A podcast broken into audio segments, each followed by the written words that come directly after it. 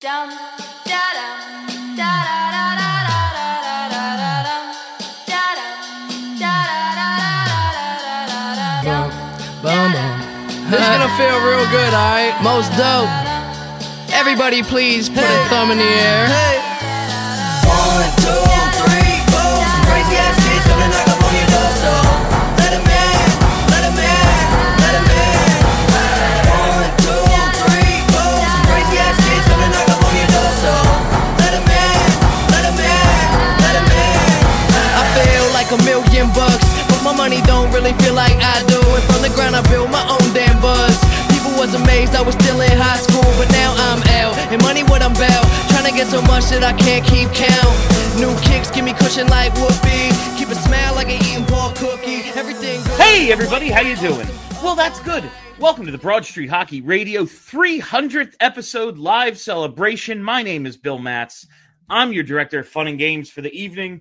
Earlier today, uh, along with Stephalicious D, Steph Driver, Kelly Hinkle, and Charlie O'Connor of that athletic dot com place uh, recorded the three hundredth episode of B S H Radio with us as a team.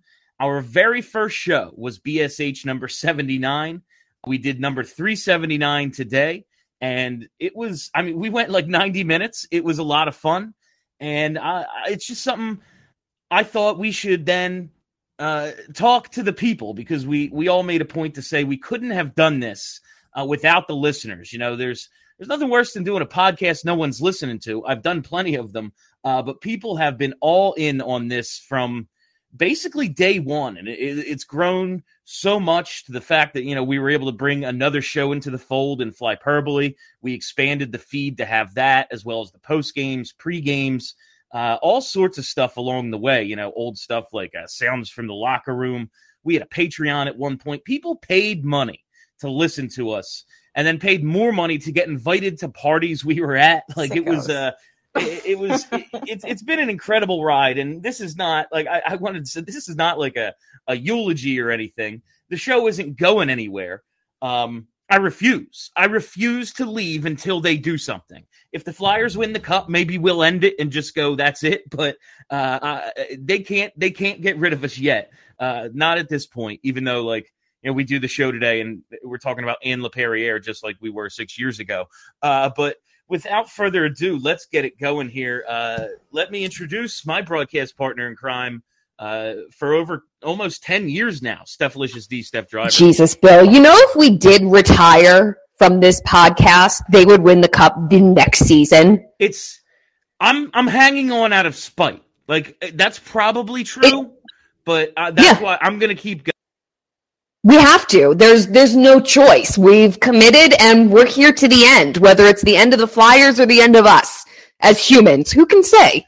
Cockroaches and B S H Radio. That is all that will be left. That's that's it. I call I call the B S H Radio plan the cockroach plan, so you fucking nailed it. And of course, the fly by herself, the heart and soul of Broad Street Hockey, Kelly Hinkle.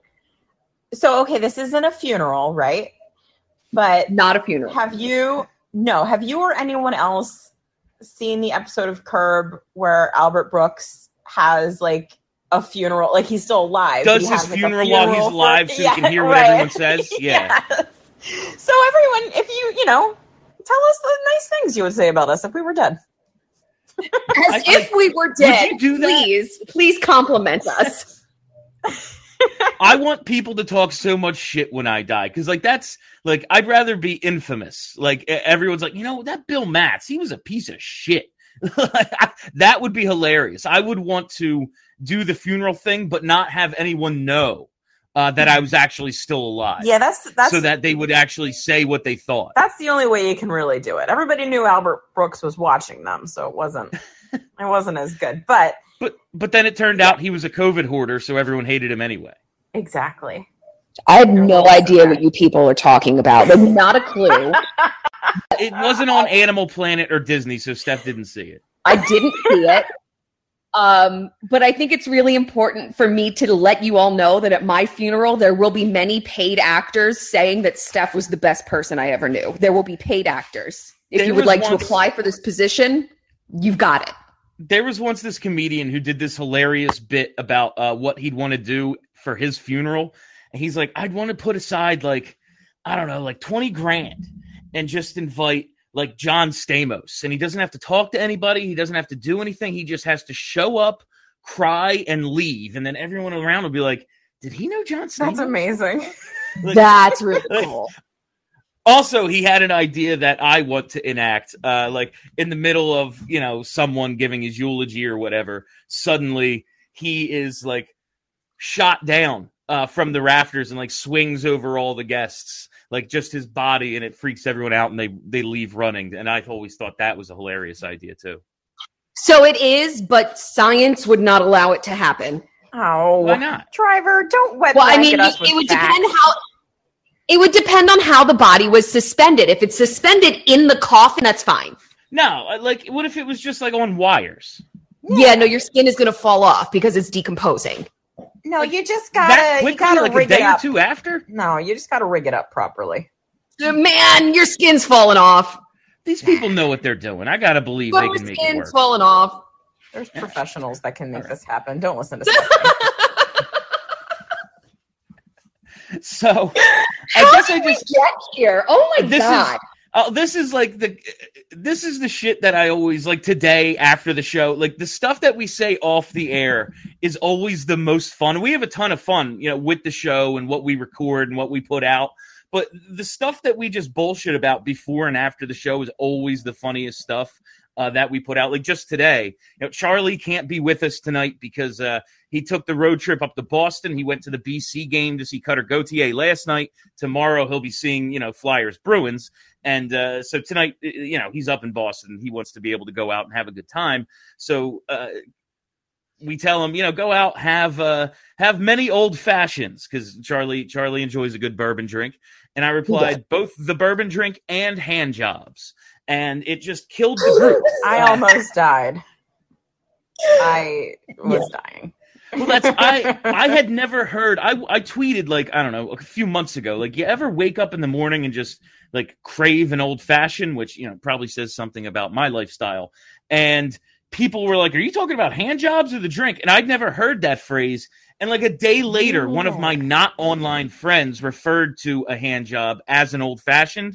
And I was like, oh, this must just be a common thing. So it's a joke I'm going to make forever now. It was the first I heard I've, of it today, and I'm I'm never going to stop using it. So yeah, I've never heard it before. But but if we're calling handies old fashions now, I'm fine. I'm good with that. Yeah, so that's like that's so the kind Charlie's of, is, gonna have many old fashions tonight. In which variety? Who can say? Who is to say? That's whenever I say anything ridiculous, I end it like to like if I'm just talking to Ava and I'm like, they never did they ever actually land on the moon? Who's to say? And she she just gets so mad. She, like, you can't just say who's to say at the end, and it's like it's like saying no offense, I hate you. Like, you can't just add that, sure and it's can. Everything you just said is okay. Sure you can. Why not? So I'm I'm happy we were, we're going to be able to start taking some calls, and anyone can uh, – we're going to do, like, this is an Ask Me Anything. If you want to talk about the goddamn Flyers, fine. I didn't do a post-game last night, uh, so – this is your chance to do it if you want to do that, but just a celebration. If you have favorite B S H moments, if there's something you want to talk about, uh, or at least favorite B S H moments. I said on the show today how I hated our one intro song so much. The Flyers are a team. They play a sport called hockey. I fucking hated it. So if you want to talk about something you hated or loved, uh, do that. Ask me anything. The Flyers, whatever it is, we'll open it up. But before we get to uh, the calls, which we will shortly, Steph and Kelly, do you have like a moment, just one, that just sticks out from uh, from the last three hundred episodes and six years of us together as a team? Our, you want to go first? No, I absolutely do not. Okay. Um, our first draft party for me was, I think, the first moment where I was like, oh, shit, people listen to this. Because that was really our first party. And just like every subsequent party, I went into it thinking no one was going to come. Um, and we had a, a packed house at that stupid bar that everyone hated. And Smith, was it Smith's? Keith, Smiths, yeah. Keith Jones came and hung out with us and was on the show for That's- a bit. Like, it was the the excitement before we knew that Nolan Patrick was going to ruin all of our lives. Like, it was just such a fun night. Like, everyone came. All of our our Broad Street Hockey people were there. It was just awesome. It was so fun. We had to sneak Joey Pierogies in because he was afraid they were going to card him, and he wasn't twenty-one yet. Uh, yes. That was the volume in that place of the Nolan Patrick chants as the Flyers, you know, they're uh, they're on the clock at number two.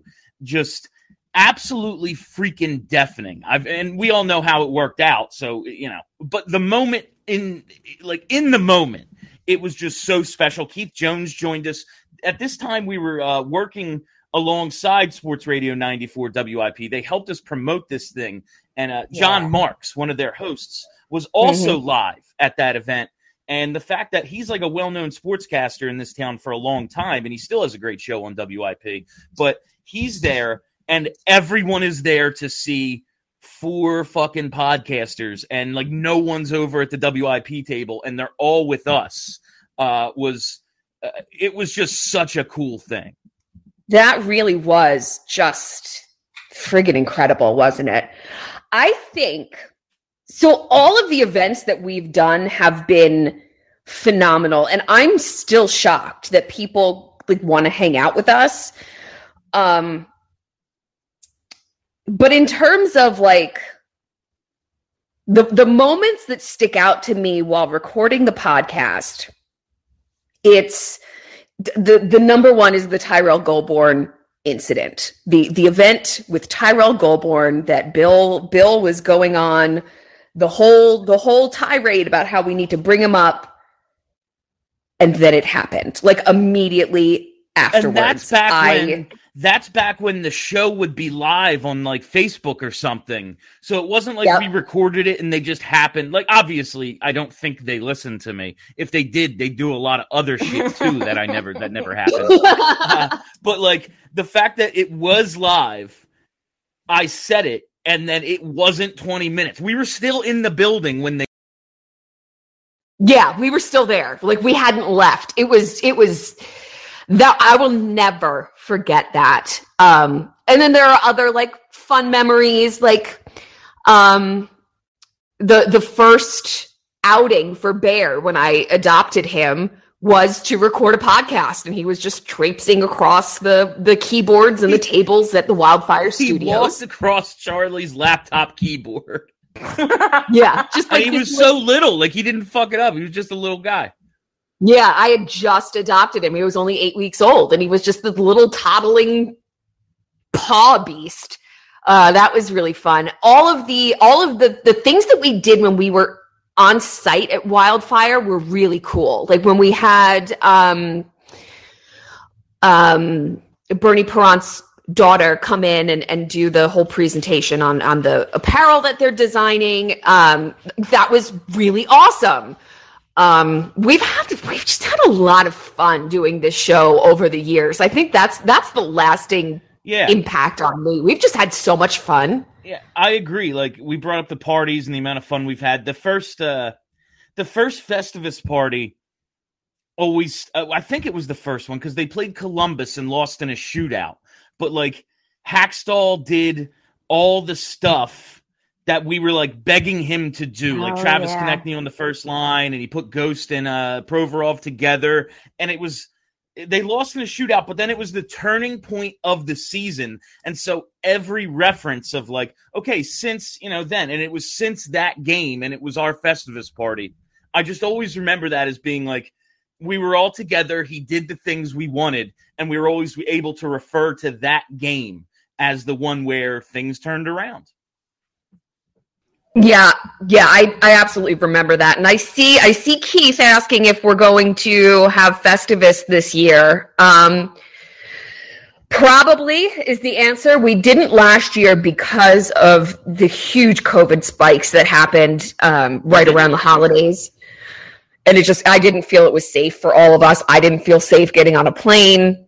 I just didn't think it was good for anyone. Um, but the answer for this year, probably. I don't know what it'll look like, but um, I know that the venue at the Comcast, Xfinity, the casino, they loved us. Um, and I, from what I hear, it was a great time. So that's my guess. It'll probably be there. So they play the Penguins on the twenty-third, and it's a Friday night. We are having a party. We need to do oh, that. Oh, yeah. Yep. I missed I miss the context. We're doing the party, yeah, and I'm coming. I, I'm coming up. I will be there. We're doing it. Yep. On the twenty-third, on a Friday night, playing the Penguins. It's an away yeah. game, so there's, like, no – like, it. it's, like, perfect. Stars yeah. aligning for the Festivus party this year. Yeah. we. You're uh, totally right. Yep. We're going to have to do that. That all works out. Uh, Charlie can't go on that road trip, so he can't weasel his way out of it. Uh, he, he'll he'll still have to cover the game, which, well, you know. How hard fine. would it be to cover this team at this point? Like, come, like, come on. It's the same story well, every night. They're not very good, the end. Bully him into it. It's fine. Yeah. Yeah. He's not here. He has to participate in something. New York Times, son of a bitch. Show up, Chuck. Yeah, gee, like, just what do you do other than give us our legitimacy? For the record, we did tell Charlie that we were going to roast him incessantly on this live show because he wasn't going to come and join us. Oh, yeah, I he knows. It, yeah, yeah. I said it was a must, and it, it, it fits with, like, the theme of the show quite often is Charlie, the uh, respected journalist and great re- beat reporter that he is, and the three of us wildly, unprofessionally uh, bashing him. Yeah, it's it's part of the charm, I think. I think so, too. We're friends. Uh, that's, that's what makes the show the show. So let's uh, let's see if we can get some people to uh, to join in on this chat. A uh, longtime caller of this show. Let's go to Harris Barnes. Harris Barnes! What's going, to, what's going on today? Harris! How are you guys doing? Oh, wonderful. How are you, Harris?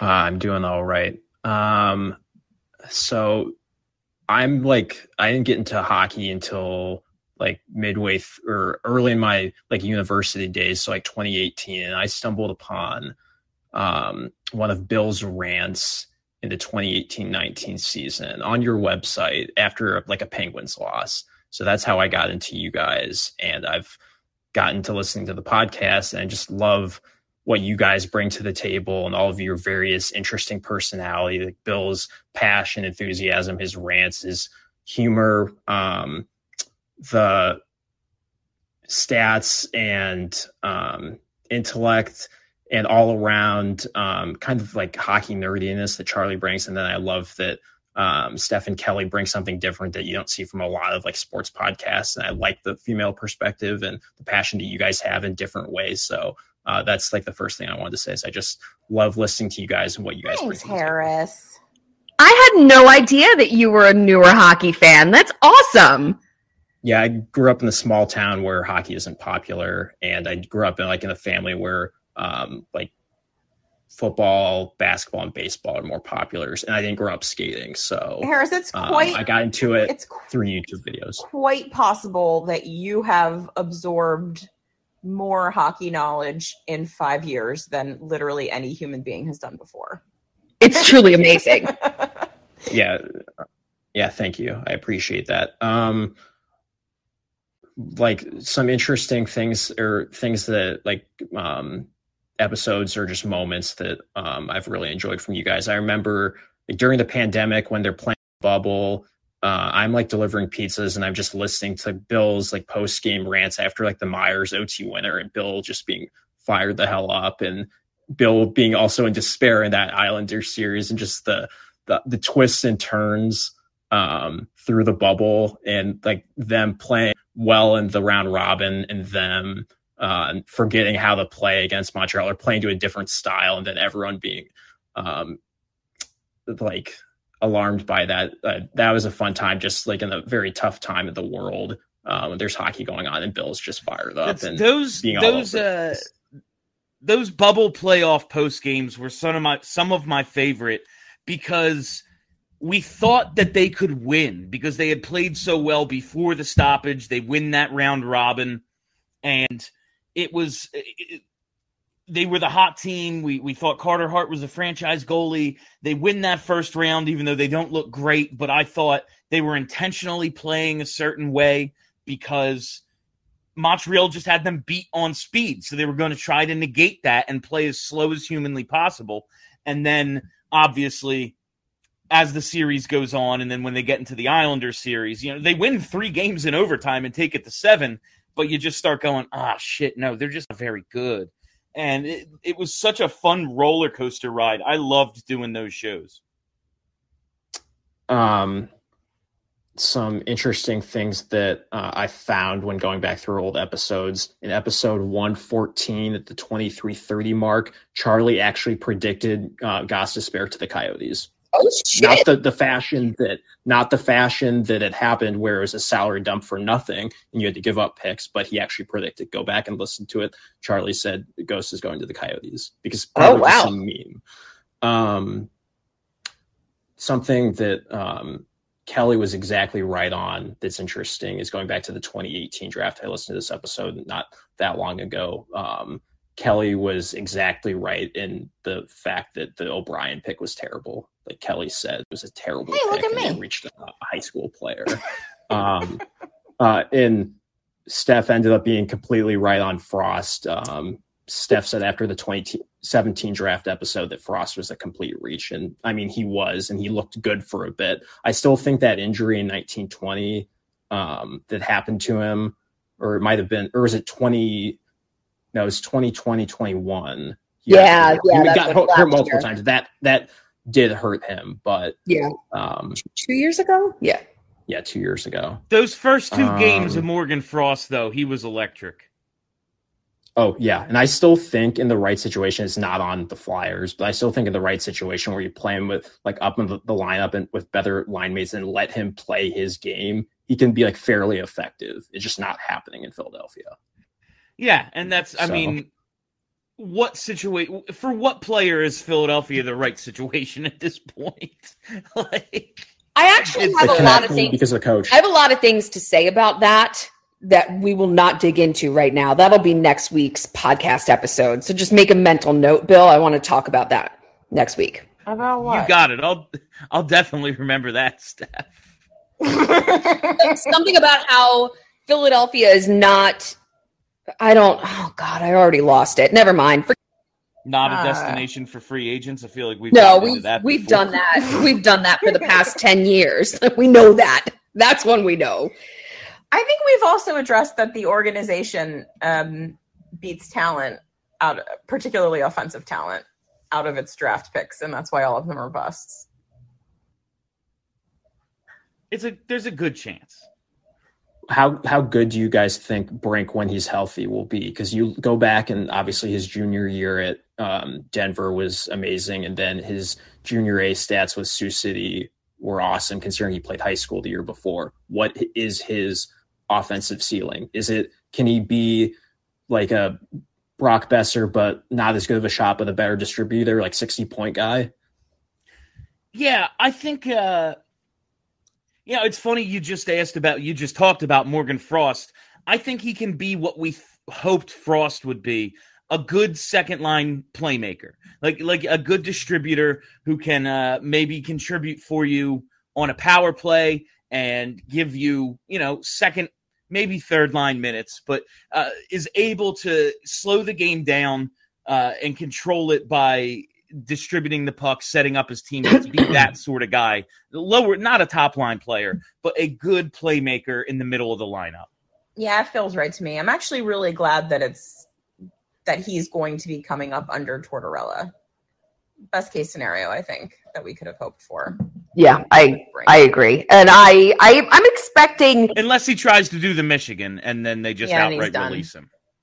I'm expecting good but not great things from Brink. Like, he is, you know, small, and that's okay. But it it does make an impact in the league. Um, I, I think he's going to be a really solid player. I could see him being a really solid second-line player for the Flyers. Yeah, that's probably um, somewhere in the right um range, I guess. Like, I, I think he, he, his his offensive ceiling is actually fairly high, but with his his skating is still a bit wonky um, to me. Like, it, it's almost like his um, and uh, I think Charlie was right on this from the draft, is his uh, first couple of strides um, are fine. And then it's a bit weird, or it's almost like he tries to skate ten and two, but it, it's very um, unconventional. It's weird. But my question, or my next question for you guys, was going to be, um, what's something that most, uh, what's one thing that most people don't know about you? Oh, wow. Um, like as a group or individuals? I think we can uh, all... Individuals, individuals. Yeah.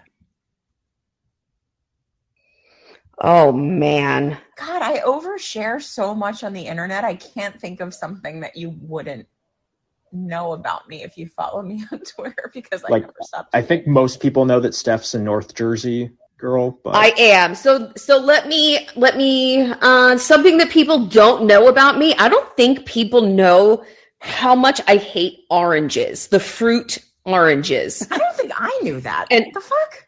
I... absolutely fucking hate oranges, and not just the like the way that they taste, but also the way that they smell. I don't know what it is about an orange. I like most other citrus fruits, but oranges, I fucking can't stand them. So it's it's always like a little funny for me that like the the hockey team that I follow is bright orange, but I hate the fruit, the orange. I hate it. Interesting. That's a good one. I hate it so much. Wild. I uh, I am a staunch right-wing Republican. uh, I'm actually for the imprint. No, uh, that's obviously. Bill was at January sixth. He was there yeah, with Tony I D'Angelo. Planned it. Not a lot of people know that. I planned it, actually. Oh, no, um, guys. Yeah, I can't. Uh, Jesus Christ! Oh my someone God! Knocking on my door. It's like we've got jokes, but that's. It's gonna be someone knocking on my door tomorrow. I'm sorry. Did you expect this to be appropriate? Yeah, I. Some people don't. Uh, do you have anything, Kelly? I'm like really trying to think of something that people might not know about me. I feel like people already know that I was like a goth metalhead when I was younger. Um, only because I talk about corn too much on the internet. God, what might, I'm very, I feel like I'm very boring. I'm like examining my life and there's nothing interesting about it. That's why. I mean, people know that Kelly's an exceptional cook, right? Like Kelly's amazing. Oh yeah. If they don't, they should. Like Kelly's so good, and and it's like it's her own little level of self-torture because she cooks so well and she refuses to eat any of the things that she cooks. Okay. Well, yeah, Steph, you've talked about that in previous episodes, but but it's been a while since we talked about Kelly's cooking. Yeah, Kelly's really good. I, I mean, I could tell you guys bunches of stuff that you don't know about these two. Like, I could. Yeah, what, what, yeah, like, give me, give me yeah, something. I think, and uh, Harris, that was a really good question. We're going to keep going with that. Yeah, um, Steph, what would, what would you, um, what would you tell people? Hey, if you didn't know this about Bill, what, like, what would shock people to find out about me? Hmm. What would shock people? Um, I think people would really be shocked. I don't, I don't know, but you're like, your heart is so soft. Like you're such a soft boy and no one knows that about you because, because you're so loud. And so like, because you're so loud, no one knows that like, you're really like, you're just a sweet boy. Like Bill, one of our first interactions was him carrying Missy down the stairs because she was scared of them. Like that's, That's Bill. Um, and that came full circle years later, carrying you downstairs. And that was going to be my next story. Like, when I had my stroke, my first call was to Bill because I knew that Bill was going to show up at my house, no questions asked, well, it's and take care of Nikki and me. It's because I was pissed because I was calling you all day because we were supposed to record yelling about sports and you're just not answering. And I'm like, yeah, fucking yeah. Steph, I don't know what's going on. I was furious. Yeah, I was stroking out, and I didn't yes, tell anybody. Yes, a stroke. But uh, yeah, Bill showed up at my house and helped my father carry me down the stairs because I couldn't. I couldn't walk. Um, Bill is things that people don't know about Bill. Bill is such a soft, good person. That's what people don't know about Bill. Um, that what doesn't, don't that doesn't go know... any further than this room. no, no, no. Keep that here. Uh, what don't people know about Kelly? What would people be really surprised to know about Kelly?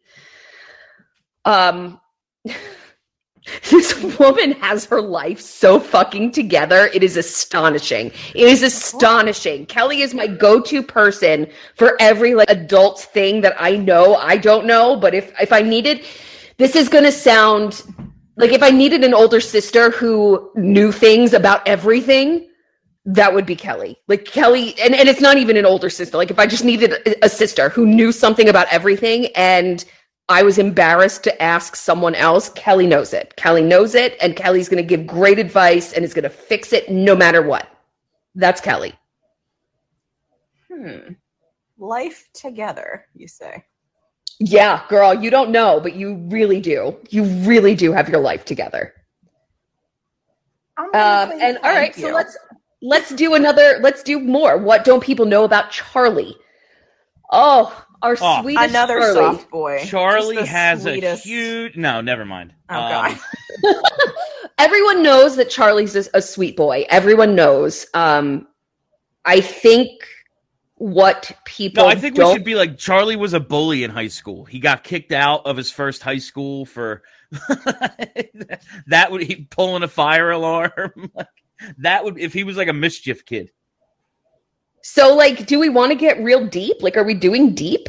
Because Charlie, Charlie has a, a little bit of insecurity because he didn't come up through the journalism um, track. Like he didn't go to school for journalism. So the, he's, oh, he's constantly surprised that people like what he writes. And that's he's why Charlie's so a great writer. And it always like, it always makes me laugh because I have a journalism degree. And after, like, the final class, you know, to be named, quote, unquote, here's your journalism degree, I was like, I hate journalism and don't want any part of this. And, uh, you know, it's what I got educated in. And Charlie's like, you know, one of these business people or something. And he's just he's just a hard worker and he's really fucking good History. At it. He was political science. He went to UPenn for poli-sci. Like, poly- he went to UPenn for poli-sci? Oh, yeah. Never mind. He's not a good business person. No, he's like, so smart. He's he go to so community smart. College for poli sci. I mean, he he got he got a full ride to UPenn. Like he's brilliant, really? and he, yeah, and he still he's off the show. Is, is literally every single day shocked that people like what he writes, and I just think I find that so endearing. And Charlie's always like super stressed, working hard, doing a million different things. And, oh, Anna's and, correcting me that he studied history, not poli-sci. Maybe he minored in poli-sci. I know that it was in there somewhere. My bad. Charlie's always like freaking out about like, I got to write this and this. I got to go to practice. I got to cover the game, this and that. And no matter what, every time I've asked him to uh, come on an overnight show and like fill a segment for me, like I'm going to ask you Flyers questions. He has done it every single time. Yeah. Yeah, he's really great. And now I think it's time for you guys to say what people don't know about me. I think it's my turn. Stephanie Driver is actually really artsy and a very good painter. You'd yeah, Steph went, when Steph had the stroke, she was uh, she was like painting stuff for all of us. There was a there was one Christmas where she gave us a bunch of Uh, hand-painted, like, glasses with Flyers logos and shit on them. It's, it, she's a very good uh, artist. Oh, that's really nice. Thanks, guys. It's true. Look, look at us. Look at us being friends. The Flyers uh, brought us all together, and I think that's beautiful. Let's bring another caller in, because it's been a little bit. Let's go to uh, Anna. What's up tonight, Anna? Friend of the pod. Hey, y'all. Anna! So, Anna. I... I just really want to say thanks because you guys, I started listening to your podcast in December or January of sixteen seventeen, and I had just become a Flyers fan. And you guys were really my connection and like how I got to understand who the players were and how things worked on the team. And you were just such a pivotal part of my early fandom. And also I really want to shout out Kelly, because you are sneaky one of the most thoughtful and insightful hockey analysts working these days. And I think you don't give yourself enough credit for how much knowledge you have. Fully. I get uncomfortable when people say nice things about me, so I don't know what to say to you, but thank you. It's very kind. I fully agree, Anna. I fully agree. And meeting you and having so much fun for all of those years was one of the highlights of, of my of my time with Broad Street Hockey. I like you are like the embodiment of why I do this. Oh, thanks, guys. Okay, so I have a question, and I'll give you my answer first. Who is your favorite obscure Flyer from your early days watching the team? So I, like I said, I started watching sixteen, seventeen, so mine would be Roman Lubimov. Oh, that's a good one. Oh, my God. I was calling Bear by, like, accident. I was calling him Lubby today, like, Lubby, but Lubby. And I was like, oh, Roman Lubimov. Out of nowhere. I have an answer, but I've got to look up his name because I forget it off the top of my head. I have to go with uh, Donique Martel, because I believed in Donique Martel so much uh, because he was just putting up goal numbers with the Phantoms. I was like, just bring this guy up and see. And uh, it turned out he was not good. Mine is uh, Sean Podine. Outside of Eric Lindros, Sean Podine was my favorite Flyer during the early part of my fandom. I don't know why I loved him so much, but I loved him. I, at one point, went to a car dealership in Delaware where he was signing autographs, and I had him sign a stick that I had collected at a Flyers practice, and he was very kind. And I went. I, I also went to a uh, like a famous footwear or something in the Deptford Mall in Jersey because uh, he was signing autographs there, and like you know, I'm what eight, nine, ten years old. I have no idea what Sean Podine actually looks like. And I like hand my little poster, placard, or whatever it was to the guy sitting next to him, who was like the manager at Famous Footwear. Oh, and Podine started laughing his ass off and looked at my dad. My dad was like, ah, wh- he's a kid. And he was like, I know, it's hilarious. And he signed the thing, and he was super nice. I was the only one there. Yeah, there was no one at the one that I went to either. It was literally in a car dealership. Like, there was nobody there. Sean Podine at a table signing autographs. It was great. How humiliating days. Must that be, like an author at a book signing where nobody shows up? It's mm. got to be such a weird feeling. Like, like they book you at a friggin' car dealership in Wilmington, Delaware, and you're just, like, hanging out, people buying cars, signing autographs. I mean, it's I always... The- All our events, Kelly and I have a, f- a solid five minutes of panic between the two of us that no one's going to show up, and it's just going to be five. It's, well, the, it's the month leading up to I it. was going to say, you mean the entire day of the event, and then for the first hour until I see like one hundred people, I'm convinced no one's coming. That's okay, I have a five-minute panic. I'm very confident up until five minutes before it starts, and then I'm like, no one's coming. No one's coming. No, that's...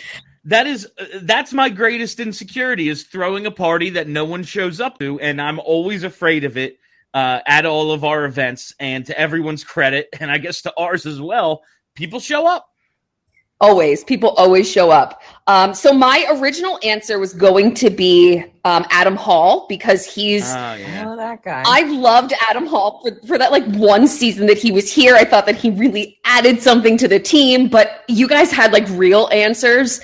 So my real answer is it's got to be Jay Rosehill. Like, he gave me the most oh, fun times during is like two years as a Flyer, with the face punching, and then the he, he wasn't even a Flyer when the strip club incident happened, but Jay Rosehill's my answer. That's and, he tickles me. Jay Rosehill. An all-time legend. Steals a car at a strip club and takes it to another strip club. Not like nine Just, minutes away. It was walkable. It was walkable. It Wasn't was like, like zero point four it miles. Was, it was like zero point four miles. It was it was walkable. Definitely walkable. Our dude stole a car. You know what I just thought of? Give Gudas a sword. Remember that bit from Twitter? Oh, I sure do. Oh, God. Yeah, I, I sure how Allison's do. doing. I wonder how Allison's doing too. I haven't I haven't heard from her in a very long time. And is there anything about, and this is not just for Anna, but for everyone, is there anything about Flyers lore that we just kind of mention or we we laugh about that you don't really know what the reference is? Oh, that's a great question. I would love to explain some weird oh, shit to people. I'm ha- I'm hard pressed to come up with something on the spot. No, I can't. Yeah, I know. I put you on the spot for that. You know what? I usually just end up Googling stuff. So yeah, yeah, that's fair there, too. There are so many things I forget and then see a reference to it, and I'm like, oh man, that joke was funny two years ago. I just yeah. always I can never remember that stuff. Uh, thanks a lot for dropping in tonight, Anna. Really thanks, appreciate Anna, you Anna. joining us. Take care, thanks y'all. for all your support over the years. It's meant a ton. Uh, just to hit on a point that um, Anna brought up at the at the beginning was uh, I'm very proud of what we've been able to do to be an all-inclusive show. Like somebody uh, joins as a new Flyers fan, a woman, someone not from the traditional uh, hockey demographic, and finds our show and help it helps them get into the team and makes them feel more a part of the community. Like we have, you know, me who's I, I, I like the fights and I like to yell. I'm a sports talk radio host. Like that's who I am down. Uh, we have Charlie, who's a, a beat reporter. He's a straightforward, good writing journalist. But then we have these two amazing women on this show as well. I'm so happy that people have commented on, you know, the level of analysis and the level of inclusion that you've been able to uh, create with our show over the years. I think it's incredibly important, and I'm proud to be a part of it. Yeah, it. Um, you're the same person, and I can't tell you apart, but I- I'm happy you're here. Who can? We're so similar in so many ways. Um, I. That is one of the things. I'm, I don't generally allow myself to feel pride about hardly anything that I do, but that part of what we have done, not just like as a show, not just like Steph and I talking about the Flyers, but the fact that like it resonates when you go to our events. Yeah. When you go to our events, it's not just like a bunch of like bros hanging out, watching sports. Like it's yeah, a, like me and Steve are there and we look like people. that, but there's other people too. yeah. And, and like the idea that like, you know, somebody who mostly it's because the, the way that I really got into hockey is because I was a weird loser with no friends. And I found a little niche online with a bunch of other weird people with no friends who all just happen to like ice hockey. And that's kind of how I got to be A, so online hockey wise, and B, like just like so involved in all of this. And the idea that like we can be that for somebody new just makes me like super happy to just to to think that someone could feel included just because we exist. Like it just makes me really happy. I agree. And like I started and I my my origin story is similar to Kelly's. It just happened later in life. Like I was a weirdo who liked hockey and no one else liked hockey, so I needed to find people to talk to it about talk about it with. Um and I was a, like I was a fan of Kelly Hinkle before anything else. Like I was a fan of Kelly Hinkle and the Flyby, and that's how I really started getting engaged in this community, because Kelly was doing just like little meetups at Chickies to watch games, and I was like, you know what?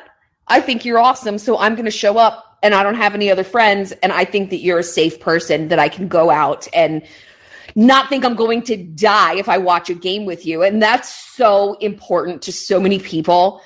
And that's like the only thing that I ever want to do with my life is make like, let's, let me just bring some joy to someone's life. And that's going to bring joy to my life. So if I can create that with a podcast, with just my words, with talking about hockey that we all love, hell yeah. Like I'm going to do that a million times over, and I'm not going to stop doing that. And I think that, you know, it's, it's mentioned that the, uh, we're the two women on the show, we're the two women on the show, but yes, but we also have two men that respect us and respect our opinions and value us as analysts, and that shouldn't go unnoticed. Like the fact that they treat us as equals and peers, which we are, is not something that you see in other podcasts that have their token women. Yes. Bill and, Bill and Charlie really value and respect us. And I think that that also makes it really, really a special show. Yeah, they, there's no suggestion from the two of them that we, that they're like the girl on the podcast, you know what I mean? Which is like such yeah. a thing that exists, or, you know, the girl on the sports radio show.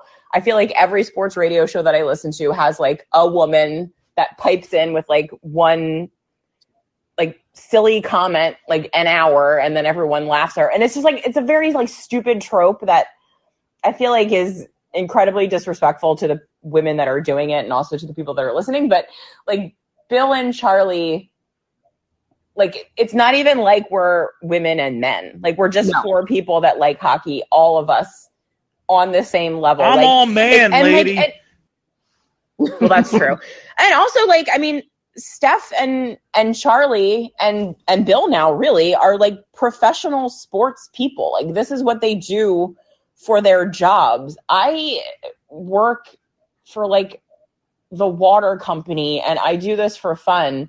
And not one of the three of them treat me like I'm any less of a sports voice because it's not what I do for my full-time job. And it's just really nice. The three, the four of us, like, I forget we got what lucky podcast, to all get together when we did. We really did. We really did. And we got lucky that the four of us like each other so much genuinely, and that the four of us can do a podcast together that flows well. And it's not janky. There's no one yelling at each other. Like no one's ever fighting. Like no. It's just, well, I mean, the two of you, but that's like, you know, part of why you love each other.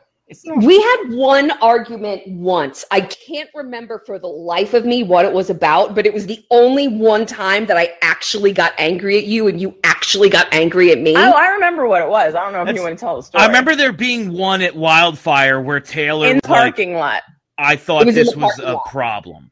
It was it was when I was moving to Halifax and we weren't sure if me doing the show remotely was going to work. That's what oh. it was. Oh. That was the time that we had like an actual fight. Oh, yeah. Oh, guys, you're going to love this. We were having an actual fight in the parking lot, and Steph, being the absolute see you next Tuesday she is, threw her shit in the car and drove away while Bill and Kelly were still standing in the parking lot.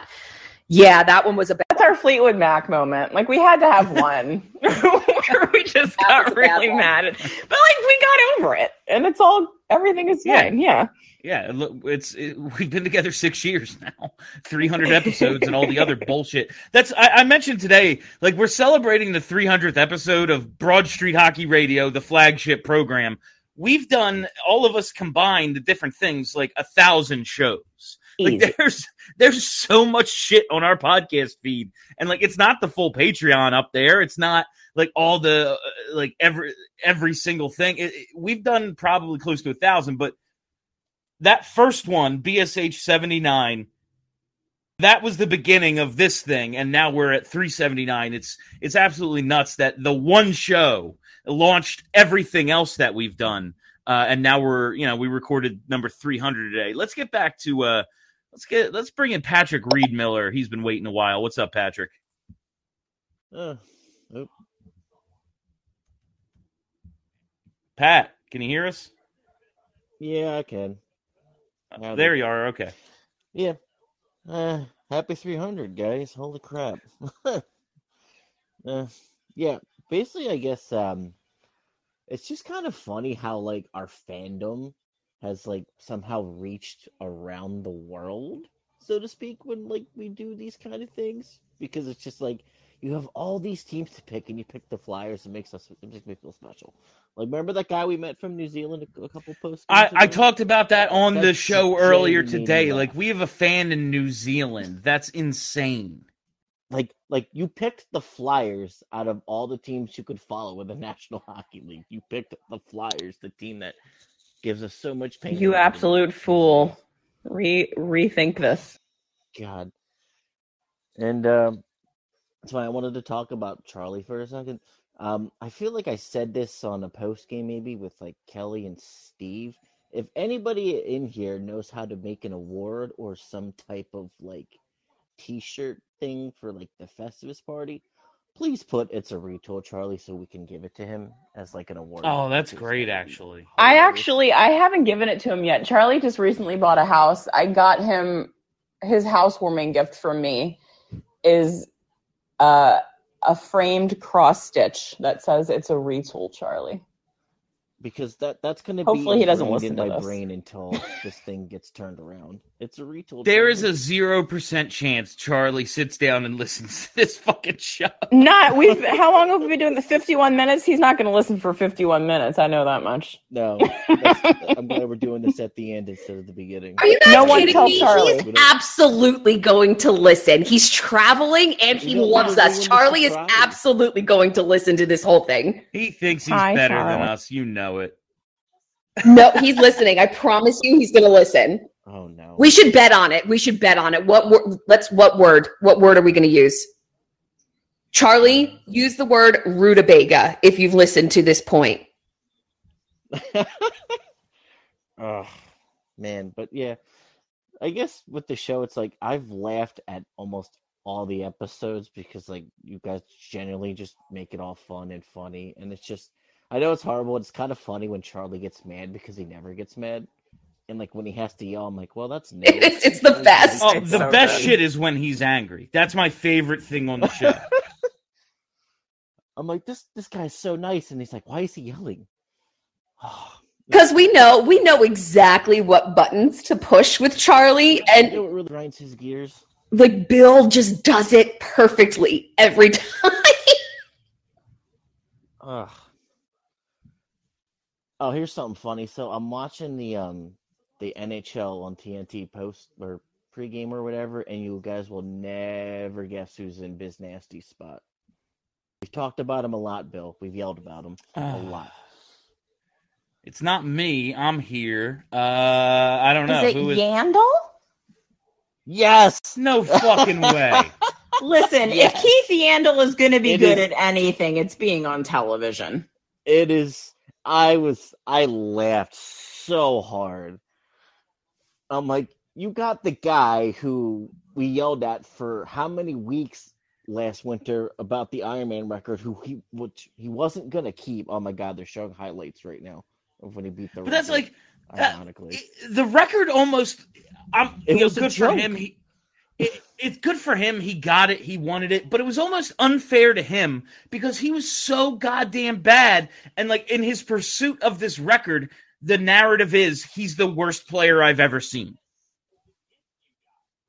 They just showed um, his one thousandth game on the pregame right now, and they just showed how the Florida Panthers have gifted him a golf cart. So he's fine. A golf cart? Okay, I wonder that. what the Flyers yes. gave him. Um, T-shirt, probably. A contract? A bottle of wine from Ed Snyder's vineyard. Oh, God. Oh, God. A koozie with gritty on it. One of the, uh, and thanks a lot, Patrick. Appreciate thanks, it. Thanks, Patrick. More calls. Um, I was the, uh, the Jake Voracek Chia Pet, maybe? Oh, God, yes. uh, that's, uh, I had I had a question, but I forget what it is. So let's let's take another call while I try to remember it. Uh, Adam Bortz has been waiting a while. What's going on tonight, Adam? Hey guys.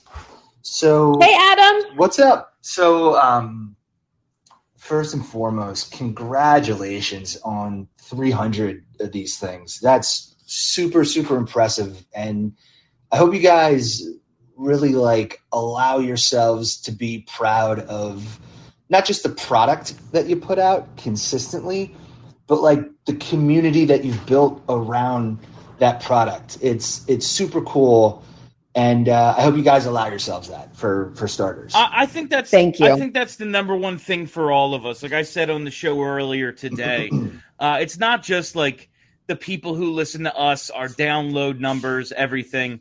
It's the fact that I had this idea a long time ago to do a Flyers podcast because I was tired of being one of the people who complained that they don't talk about the Flyers on regular sports talk radio. So uh, c- considering there's an internet and I'm not an imbecile, I can probably do this myself. And now there's so many Flyers podcasts. Uh, like I'm not saying, like I'm not giving us credit for that. I'm not saying we started a, a, a podcast revolution. Just kind of like what happened in the world. Like everyone has a podcast now, but there weren't. I, I don't know. I, I don't think any of the shows that are out there now and doing well existed when we started. And I they think the fact that we showed it can be successful is pretty cool. Right, right. Which this is a really good segue into my next point. I'm like, okay, there is a lot of podcasts out there in this, you know, sphere of incredibly underrepresented fan base in this major sports market.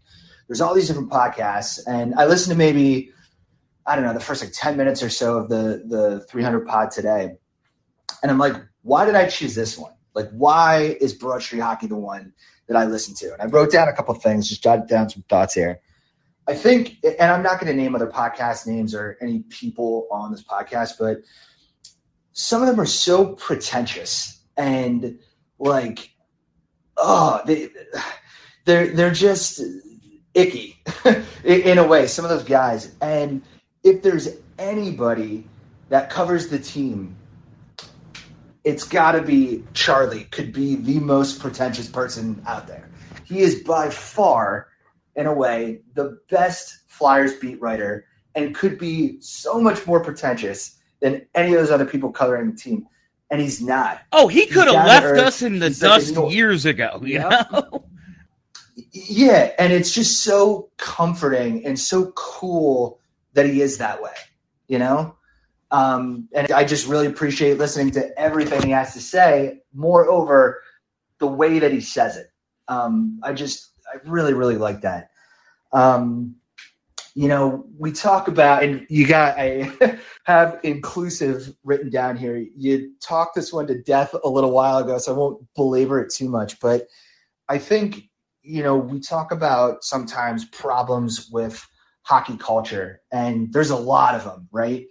I think the the majority of the problems of hockey culture really stem around the fact that it's such an exclusive sport. It's expensive to play, and people that are in this niche sport make it exclusive. Like we almost, some of these people do it to themselves and do this sport. But like what you guys do is the complete opposite. And like Kelly and Steph especially, you do so much, not just like putting the product out and letting it do its thing and have this like organic kind of following. You guys like go get people and you interact. And and the fact that this is, I don't want to say a collaborative podcast, but the amount of engagement that you guys have with these listeners and, and all of us is like far and away better than any of the other Flyers podcasts out there, in my opinion. I genuinely... and this is going to sound like cheesy as fuck, but I really do like genuinely feel like a weird affection for every single person that listens to our podcast. And there's literally nothing I like more than to like talking to people, like just like, and this is why I'm kind of sad that Twitter might die. Like just like talking to people that are part of our weird little family and just like, having a conversation about hockey or talking about, you know, just like, it's just like such a nice, like you said, inclusive. I hope that we make it like a welcoming, friendly space. Like I want more people to like hockey. I want more people to like the Flyers. I obviously would like more people to listen to us. Like I want this to be like a big giant tent that everyone can fit into. And so if we're doing that, like, that's awesome. Like that's what I. And yeah, that's imperative really to the success of the sport, in my opinion, for that to happen, to yeah. make it more inclusive, to get more people involved. Um, it, it's yeah. it's got to be that way. And one thing that you said that it didn't even like it didn't even hit me that it's something that you don't see other people do, like other other analysts.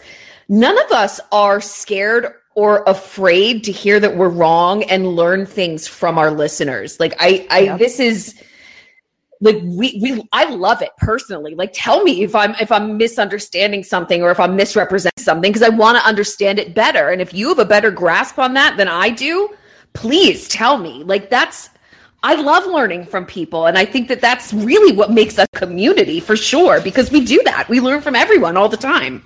That too, and just even the genuine way you guys responded to both of that comes through in how you guys produce this product, you know? And I just don't get that sense of, you know, people being genuine on, on any of the other ones. And it's, it's by far and away, you know, one of the reasons I, I love listening to you guys.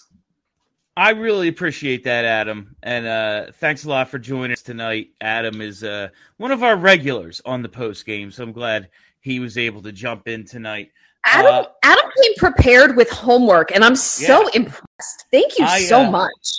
I we have had there has been, I mean, you know, it's Twitter, it's the internet. There's there's drama. Uh, it happens. I have made it a point to never, ever, and I'm glad Adam didn't name any other shows. Listen, everyone's out there doing their thing. Quite honestly, I don't listen to other podcasts.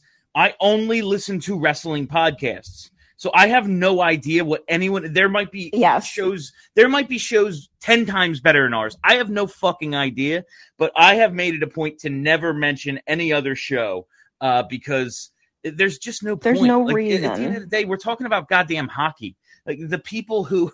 If you're going to have a problem with any of us, like, get a goddamn life. Uh, and uh, the inclusive, I love hearing that we are, you know, inclusive and that we, uh, everyone feels like they can be a part of this thing. Even if, you know, I grew up playing hockey, but if I wasn't an only child, there's zero chance my parents could have afforded that shit. It's ridiculous. Like it is such a, it is such a closed community, and there are so many barriers to entry. Like I, I want to make sure everyone has the opportunity to be a part of this thing. Yeah, absolutely, and that's why. Can can you hear me? My phone is being really yeah. slow, so I can't, I can't tell if mute is working or not. No, you're good. Um, And that's why I surround myself with, with you people. Like, th- that's why I like you, because we're all like-minded and we're all, like, we're all good people. And I'm not just talking about, like, the four of us or the six of us or the eight of us, the thirty of us with Broad Street Hockey, yeah, the whole community. Good person, but... Steve? Charlie. Steve is a very good person. Well, well, oh, why Charlie. Isn't he here, you know? I think they're recording Flyperbole tonight. Oh, la-dee-da.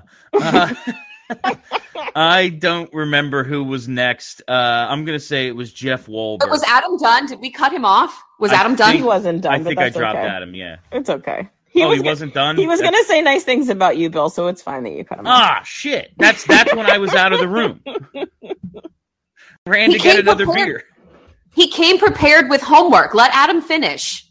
All right, we'll bring Adam back after Jeff. What's up, Jeff? Okay, hey, guys. How's it going? Um...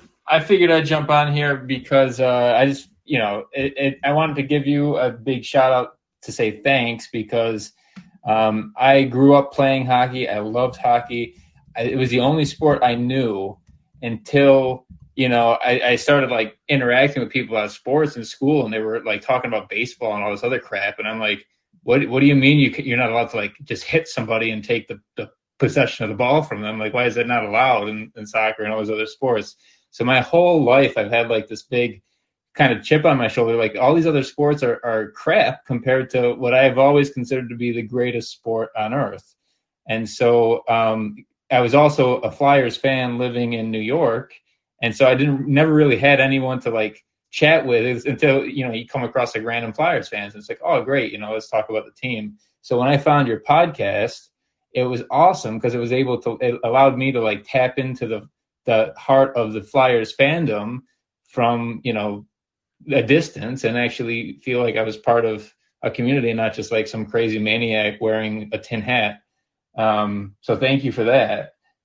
I love that. Uh, That's awesome. And, I'm uh, so glad that you're able to survive living in New York as a Flyers fan. Are you in the city? Uh, well, actually, me and my wife just moved to Philly this year, a few months oh, ago. Oh, nice. So And Welcome. I I have to say, like, the Flyers, I don't know if this I should admit this or not, but probably did factor into that decision. So, I mean, listen, um, that's not crazy. Why I went, that's why I went yeah. to college in Philly, so I completely understand. Right. Uh, yeah, we're. I don't know what it is about this team, but like, if you're actually like a fan of it, I think you just have to have a little bit of crazy in you. And, oh, it's you know, certainly it's a it's though. a drug problem. Like, if I could just give up yeah. on caring about this team, like I'd still do the show, and I'm probably a good enough performer that I could make it good. But like, uh, if I could just not care about them, that would be awesome. The fact that they're able to affect my mood and I'm thirty-four years old, like it's there's something the matter with us. They're drugged. It it is. It's like we're we're all just playing the slot machine, you know, and it's like the one time it, it wins, it's like, oh my gosh, this is the greatest feeling ever. And then like the, most of the time it's like, uh, okay, maybe next time, maybe next time sort of thing. Uh, I, it definitely like they should do a whole psychology study on just, you know, Flyers fans and why we're so passionate about a team that has kicked us in the balls for the past fifty years. But anyway, um, so I just had a quick question for you guys. Cause uh, I, I, whenever I meet another Flyers fan, even if they another hockey fan, even if they're um, a fan of like a different team, I feel like I respect them on another level because they're a fan of the sport. And there's so few people that can really like appreciate what a, what a wonderful sport it is. Uh, you know, and like the, the the classic things like, oh, it allows fighting, and people who like don't actually watch hockey, they're like, oh, yeah, they fight in this sport, right? And you're like, yeah. And they also do like a lot of other like super cool shit, like change on the fly, and like there's all these elements of the game that are just completely unique to hockey that just make it so much better than everything else. So I'm curious from each of you, like, A, why? How did you get into hockey? Did you play it, or did was it like, you know, the Mighty Ducks or something as a kid? Like, what was it that made you get into the sport? And B, like, what do you think like the, the best, the most signature aspect of hockey is that kind of makes it stand out uh, compared to others? I'll, I'll go first. That's a great one, Jeff. Uh, yeah, really great. Because you have the most interesting story because, like, I'm always amazed by any new hockey fan, especially a new Flyers fan. Because, like, Kelly and I, Charlie, we grew up with, you know, the Legion of Doom and Eric Lindros and having that uh, background of the history of the Flyers was still semi-present in that they were a relevant, great team, even though they didn't actually win. Steph joined late, and I am constantly blown away by anyone who chooses this team now.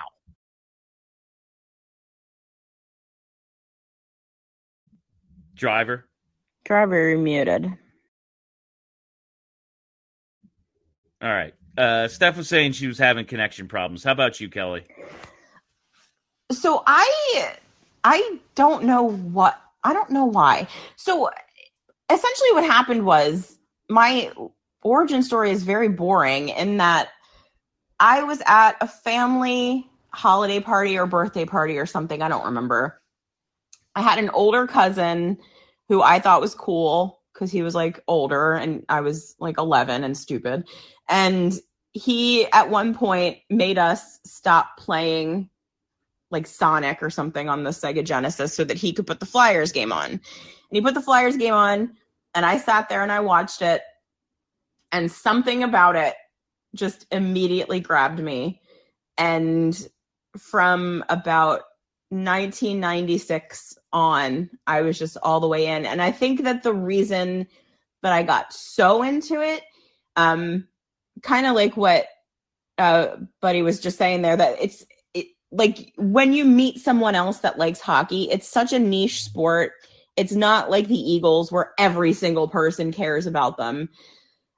It, it's like an Insta little community. It's like a an Insta bond with somebody when you find out that they're like also a rabid hockey fan. If you've never met them before, like you can have an hour long conversation with them, just because the two of you are crazy hockey people.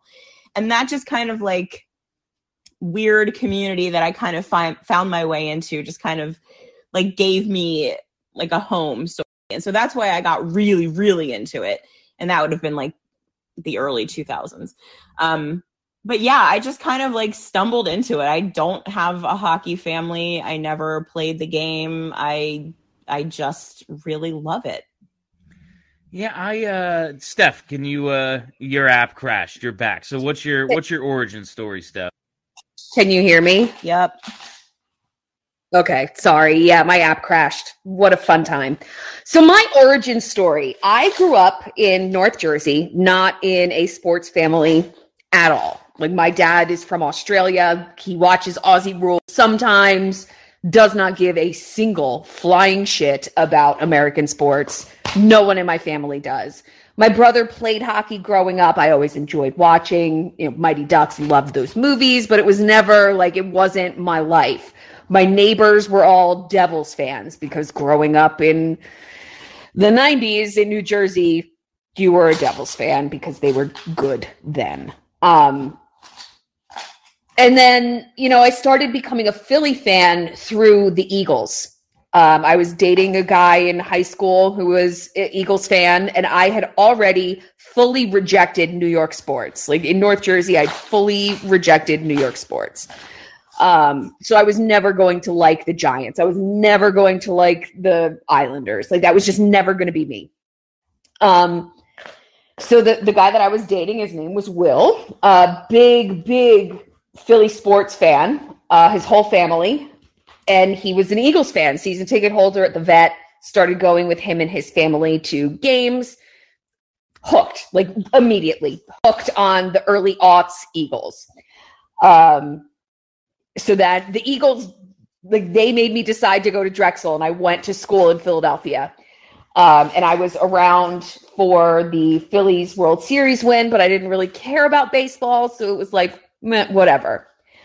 Um, and then let's fast forward to twenty ten, the Cup run. Uh, the guy that I was dating at the time, Greg, uh, you can blame him for my origin story, um, start, was watching hockey, and we lived together, so it was on the T V name, all the time. Ugh. Greg, Greg. Um, no, I'm kidding. He listens Greg's to the show. Hey, Greg. We're big listeners. Greg listens. My the, the Greg in question listens to the show. Sup? Um, and and when like they they lost, and the season was over, like it didn't it didn't have an impact on me because I wasn't invested. But what I missed was the sound, the sound of, of ice hockey being played. And that's, that's the very long way of answering. That's what keeps me here. I don't, that's, it's the quintessential, just, that's ice hockey to me. Hearing the, the blades on the ice, hearing the puck against the boards, just, it's the, the noise. It's, it's the sound of hockey. And, and that's, That's the first piece of me, and the the piece that I'll never be able to let go. It's it's for me what makes hockey hockey. And then when you have the game in play, the crowd, and the you know the sound of, of the puck on the on the the the, the bar. That's that's the, the word host. that I'm looking for. The bar. The word that I'm host. You, yes, there you go. That's you the word it. that I'm looking for. Um, you know, and, and hearing bodies checked into the boards, it's the sounds of hockey that bring it all home for me. I, I, I just, I love it. And I think that everybody, I don't think that I need to explain it to no. all of you here. You know exactly what I'm talking yeah, about. Uh, you know how it makes you feel. And that's it for me. I'm super happy you brought that up because uh, along with the sounds, uh, when I played, I played through high school, um, the smell. When the you were smell. out there, now the smell of equipment and the smell of locker rooms is one thing. That's horrible. But the smell yeah. of the cold when you're on the ice, there's really just absolutely yeah. nothing like it that I just like got addicted to young. But um, I grew up in a neighborhood in South Jersey called Crescent Hollow. Shout out C H P. Shout out zero eight zero eight zero. Uh, that my I'm like... two to five years younger than the majority of my friends, and they all were just super into hockey. And in our neighborhood, everybody played. They played out on the street all day. It was like the Sandlot, but for hockey, basically. So I just kind of got thrown into it. And it was funny because our neighborhood was like broken up into sections, and the section you lived in was your team. And we were the Flyers. And, like, the, if I was a couple houses down, maybe I would have grown up a fucking Devils fan. I don't know. But where we lived, we were the Flyers, and it was just that's all we did all day was watch the Flyers play hockey and then like in the summer watch Slapshot and then go out and play more hockey. And th- that's just the way it always was for us until I started playing ice hockey in probably the second or third grade, and always loved it. Uh, you know, someone brought up the fights and just the uh, how unique hockey is in that regard. And that's what I loved initially. I was a rambunctious little kid. I was always getting, like I said, all my friends, most of them were like two to five years older than me. So they would get me to like fight somebody as we're playing street hockey in the middle of our neighborhood, like in the middle of the day. Uh, they would goad me into like fighting somebody, and I would just lose my mind because I was little and nuts. And that's, that's just always how I was. And it, it, hockey was the perfect outlet for that, as you know, it, suddenly you're playing organized and then you grow up, and it's, no matter what level you play at, there's always that insane aspect of the game, and I just fucking loved it so much. Truly shocked to hear that tiny Bill Matz was the enforcer out on those streets. Yeah, that's. I'm like, I'm like six, and everyone there is like eight to ten, and it's like, Bill, fight this guy. I'm like, okay, yeah, I'll fight my neighbor. Why? Why not? uh, let's bring Adam back. Net- We very narrowly avoided being Devils fans, you and I, very narrowly. Uh, that's, uh, I mean, so many people in my neighborhood I grew up with were Devils fans, but like the people I was friends with were Flyers fans. I I bought a Devils hat once when I was just like a real little kid because my buddy, uh, my buddy's uncle, his his his aunt married Billy Guerin, like when Billy Guerin was winning cups with the Devils in, you know, ninety-five. And I bought a Devils hat to get his autograph. And my buddy Frank, who like everyone in here has met Frank, he's been at all Frankie. of our events. He's my best friend. He beat the shit out of me. like, Amazing. He, he straight up like in my driveway Frank, thank fucking you. punched me in the face. Oh, because I bought a the Devils hat. Frankie. Yeah. Uh, let's go oh, to. Saved your life.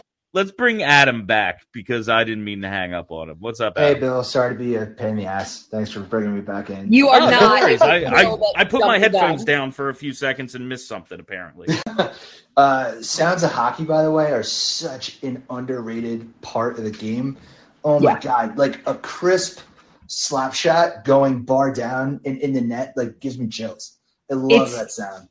It's it, there's just that's that's it that's it for me. It's the sound. Like everything else can go away as long as the sound is still there, and I'm good. Oh, it's perfect. So uh, really quick, Bill. Um, you know, I kind of heaped accolades on everybody else, and I just wanted to finish up with you. Um, I did not know. Again, I listened to only maybe like the first ten or fifteen minutes of the pod today. I don't know if it was Kelly or if it was Steph was talking about the transformation of Bill Matz. Twas me. That was, was me. Was that you, Steph? Yeah. Okay. Well, the first thing that popped into my head was like a Renaissance painting of Bill, like a historical. It was one of the fettuccinis in time. But I, I didn't. I didn't know that about Bill. Like I thought you always just kind of like did this, you know, because you're such a natural at it. You're so good at what you do. I thought it was just kind of like always this way. I didn't know that wasn't the case. Yeah, it was. And now it was always like what I wanted to do. Like I started interning at, at W I P with uh, with Big Daddy Graham on the overnight show in two thousand seven when I was a freshman in college. I just like didn't take anything at all in my life seriously. And my buddies and I opened a restaurant at one point, and then that went under because it was like me and my two drinking buddies opened a restaurant. Of course it didn't fucking last. Uh, and then like I-, I had nowhere to go. So my friends who were like in bands and had like a merch warehouse said, hey, just come run that for us. It isn't hard. You, you print out shipping labels and put them on packages. I was like, yeah, okay, that sounds good. And then, you know, finally I, I got serious about like, I need to do something with my life. And uh, luckily I already, I had this and it, it worked out. And then uh, it, it, it grew from there. That's, that's awesome. I would have not expected that. Again, it sounds like you've done this forever. When I, when I hear you talk about not just hockey, but about sports in general, you know, to me, it's like, you are almost the embodiment of Philadelphia sports and what sports are like in this city. And it's so great to hear you talk so passionately and so fluently and fluidly about all these sports together. How lucky are we to have you as part of like the hockey community to be an advocate for, for us, you know, as you start to go on this next kind of like stage of your career here with W I P. And I think you're going to have a really successful, really long career doing that because, again, you're like an embodiment of, of what this is, and you're so good at it, and I wish you the best of luck. That's all I wanted to I, say. I so much appreciate that, Adam, and thank you so much. I, I can't tell you how much that means to me because that's all I want to be. I love this fucking town. I love it so much. And I just, uh, I want to do everyone proud. Oh, you're doing it, baby. You're, you're doing it, dude. Like, you really are. I, I have watched, and this is, God, it sounds gross. It sounds very maternal, but it's not. Like, I've watched you grow up. We grew up but, in this business together, like, Stephen. I was joking with, and we grew up, and to, it's, right? Like we grew up yeah, together. Like I was when we met. I was what in my mid to early twenties, uh, or like twenty-five. Same. I mean, yeah. You're what two, two years younger than me. Like same, and we grew up together, and and I'm so so proud of what we've built, but not only what we've built together, but then what you've springboarded from what we've built together. I'm. It's it's really, I don't tell you often enough that I'm really, like, I'm really proud of the, the man and the person that you've become, but I really am. It's mostly Ava. I was forced to grow up because, uh, like, I had to, uh, I suddenly had to care about someone other than myself and, like, how I'm going to get drunk with my buddies tonight. Uh, but, no, it's it's been it's been just a ridiculous ride to get to this point. I'm happy we've been able to do it thus far, and it's all because of this. Like, it all grew from this show. Like, I... I I was an intern at W I P, but no one knew it. Like I couldn't even get school credit for it because I went and did it myself. Uh, no one knew I was. No one who owned like worked there, other than like the producer and the host, knew I was doing it. So it was very much under the radar endeavor in which I was just getting on air reps and uh, nothing else for it. And uh, it's it's been insane ever since. Uh, let's get Nikki Hall on. He's been waiting for a little bit. Hey. How's it going, everybody? Hey, what's up, Nikki? Nick? Hello. Why, hello to you too, Steph. I was very excited. Um, how are y'all? Um, okay, first of all, I know everybody's been saying it, but congrats on three hundred. I'm like super duper happy for y'all. Like it's. Thank you. Thank you. It's been a, it's been a wild ride. Um, so. Just a tiny bit of my origin story. I mean, I grew up in a very small town. Um, my dad tried to raise me as an Eagles fan, was very unsuccessful. Um, that's why I'm a Panthers fan. I know. Oh, are you down south? Are you down here? I'm in. Yeah, no, I'm in. I'm in New Jersey. I'm in. Uh, oh, okay. I used to live. I used to live in Audubon, but now I'm in Blackwood. Oh, okay, uh, South Jersey. Yeah, yeah, yeah. Oh, Clementon um, Pizza Hut was my spot. I was a manager there. Now it's, it doesn't exist. It's out of business. Can, everywhere I've worked, that's really, that's what forced me more than anything is everywhere I've worked, I never ever got fired. They all went out of business. I wonder if there's some sort of pattern there. Do not, do not say that any louder, please.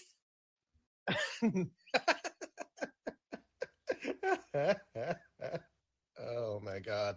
Um, you know, growing up, I was pretty much, like I even said in chat, um, I grew up with the Phantoms. I followed the Flyers here and there. I couldn't get a firm, like, this is the team I want to watch. But I attended Phantoms games growing up. You know, I went to a few games. Went the year they won the Calder Cup. You know, I went to the games even before they won it and and after. But I never really started, like, really fully getting into the Flyers until about roughly, like, late two thousands, around the time, a little bit before our cup run, like a couple years, I want to say. Um, what else was I going to say? But yeah, no. Um, honestly, the one thing I will say that I will always appreciate more so when we lose, even though I hate when we lose, is just the post-game therapy with Bill. Like, I cannot say for the life of me how many times or how many days that some days are worse than others, but I am having like a real bad day. The Flyers just make it worse than Bill goes live with a post game, and we're pretty much just going like, oh, well, this happened, and I'm sick of this, I'm sick of that. And it's just like, it's, it feels like a safe space, honestly. So, like, thank you, Bill. And oh, for the few, I, I for the few, I appreciate that, Nikki. I wanted to create something for people. Like, we've been all complaining about this team for a long time. I wanted to create something for all of us to kind of come together and just be mad. Yeah, for real. Like, y'all had actually, believe it or not, I discovered y'all when I was not exactly in the best mindset. So, like, I started listening into your podcast and, like, a lot of stuff that y'all did even before the post game. And I was just like, wow, this is, this is the crew that I think I'm going to, like, stick with as far as, like, the post game interviews go or any of the post game stuff. Like, like this, this is this right here. If it's not post game therapy from B S H radio, B S H radio, I don't want it at all. Oh, I love that. Thank you. And I'm, I'm, you, you mentioned that you were going through a hard time, like the hard times that we've all gone through. Like, I, I think it's important for you guys to know, like, this show brings us through it too. Like it, it's, it, it's not just, If if we're pulling you through or we're helping you, like, you guys are helping us, like, giving us a place just to talk about whatever we're talking about. It helps us too. Like, this helped me get through the pandemic, uh, oh, yeah. my stroke, like, so many things.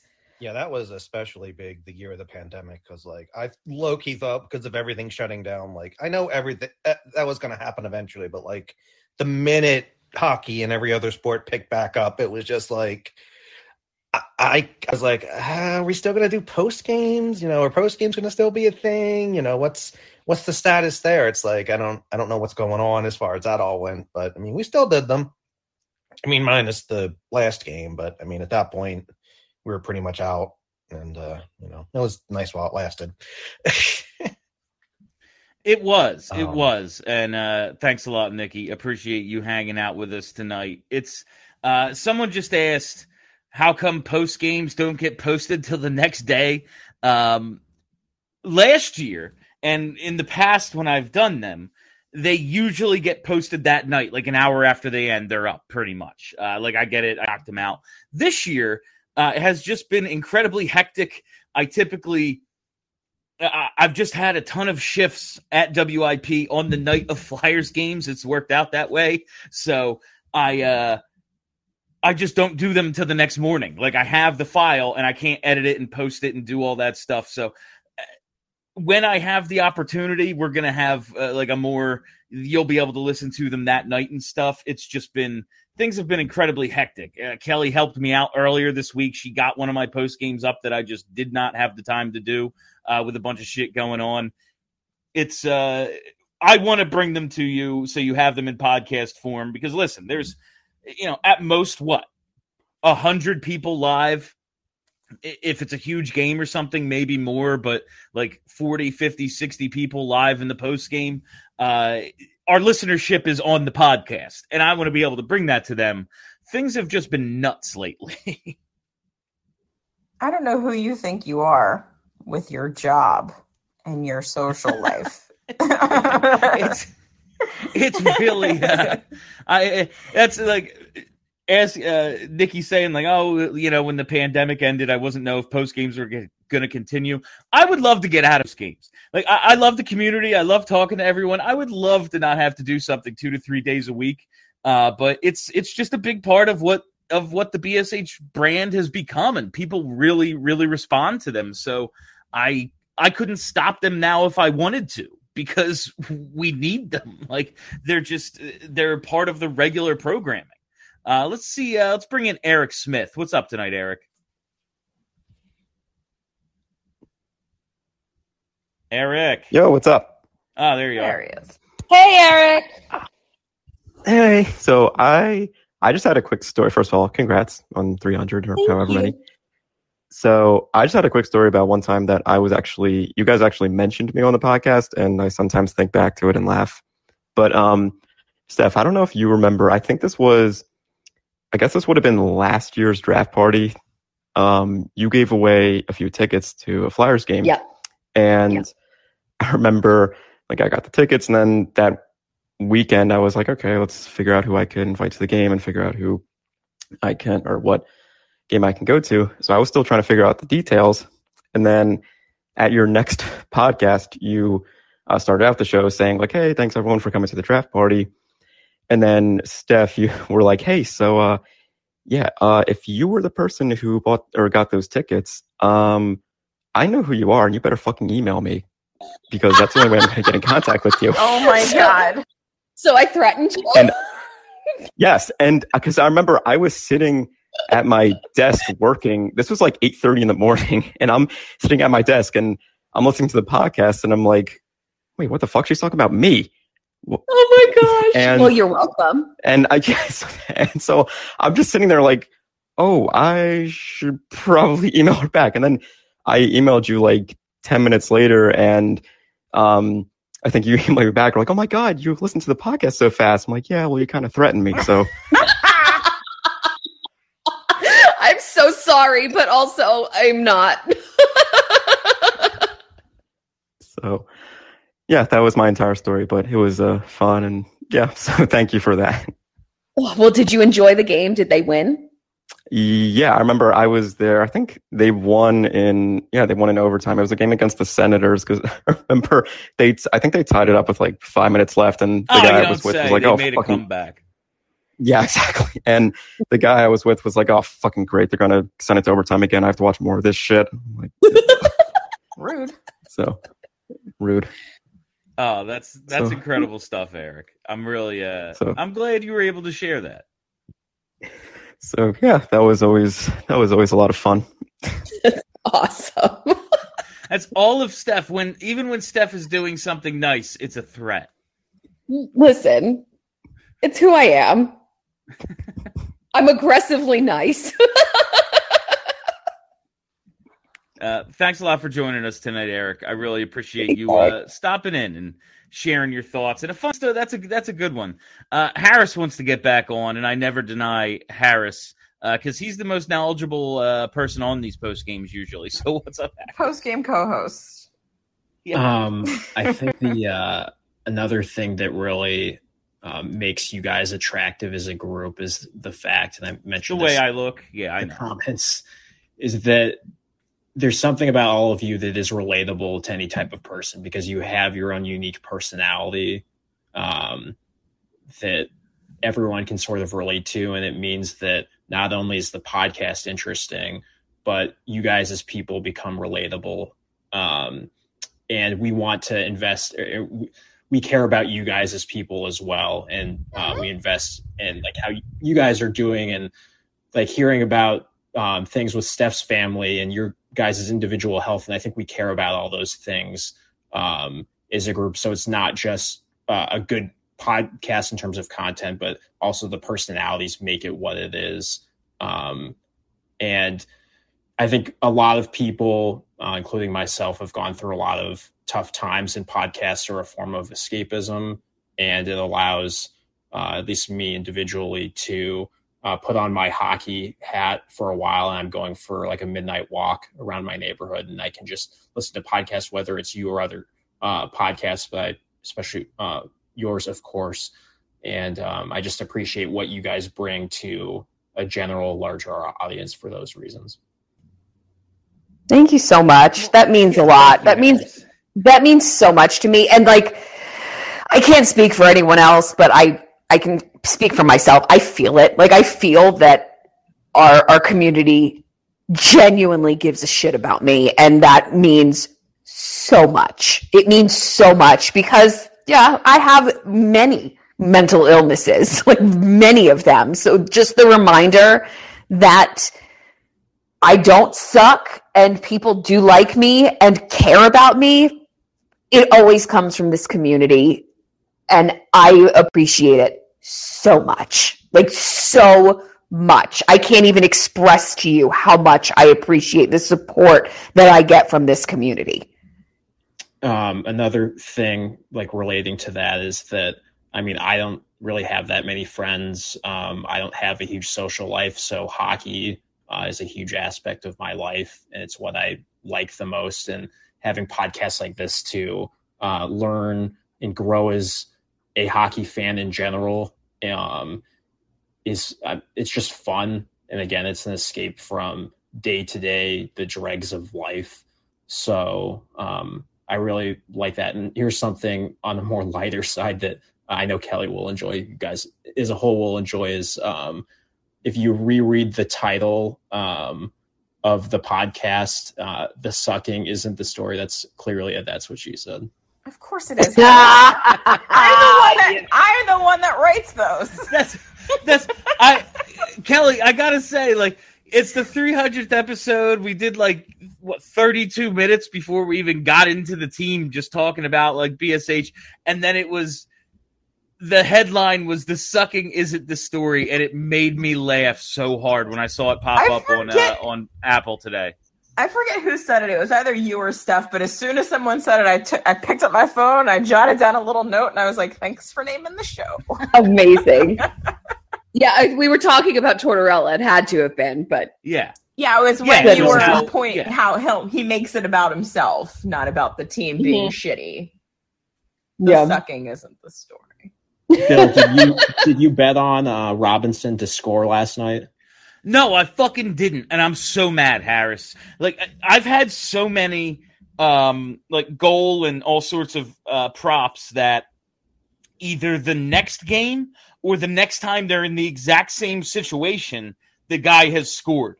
Like, Eric Robinson, of course, didn't score in the game I bet on him. Next week against the Flyers scores.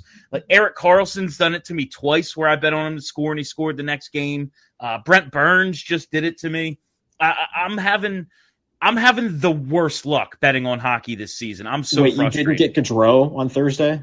I did. I did get Gaudreau. Okay. Okay. Good. Because like that yeah. one was really obvious. Because as soon as that happened, it was like, yeah. That... I had Gaudreau and Robinson in that game, and I got Gaudreau obviously, but Robinson was like plus four fifty or something, and of course he scores the next time we play him. Um, and here's just a, a hockey question for all of you. What's the one move, whether trade, draft, or whatever, that you think that if the Flyers do this differently, that they win the cup at some point? Briz, Brizgalov. If they didn't, if they didn't bring in Brizgalov, I think that they. Think so we, keep Bobrovsky. Yeah, keep Bob. Keep Bob. Um, yeah, if if they hadn't just. Gone for Bobrovsky when they did, the t- the entire last decade would look completely no, mine, different, and I think in a, in a good way. Mine is the same, and it's just it's run the twenty eleven team back. Yes, like just run that team back, and if if it's really an untenable situation, if it's really just a group that. Can't get along, if the drug problems or whatever the fuck is going on are just too much for everyone to handle, then blow it up the next year.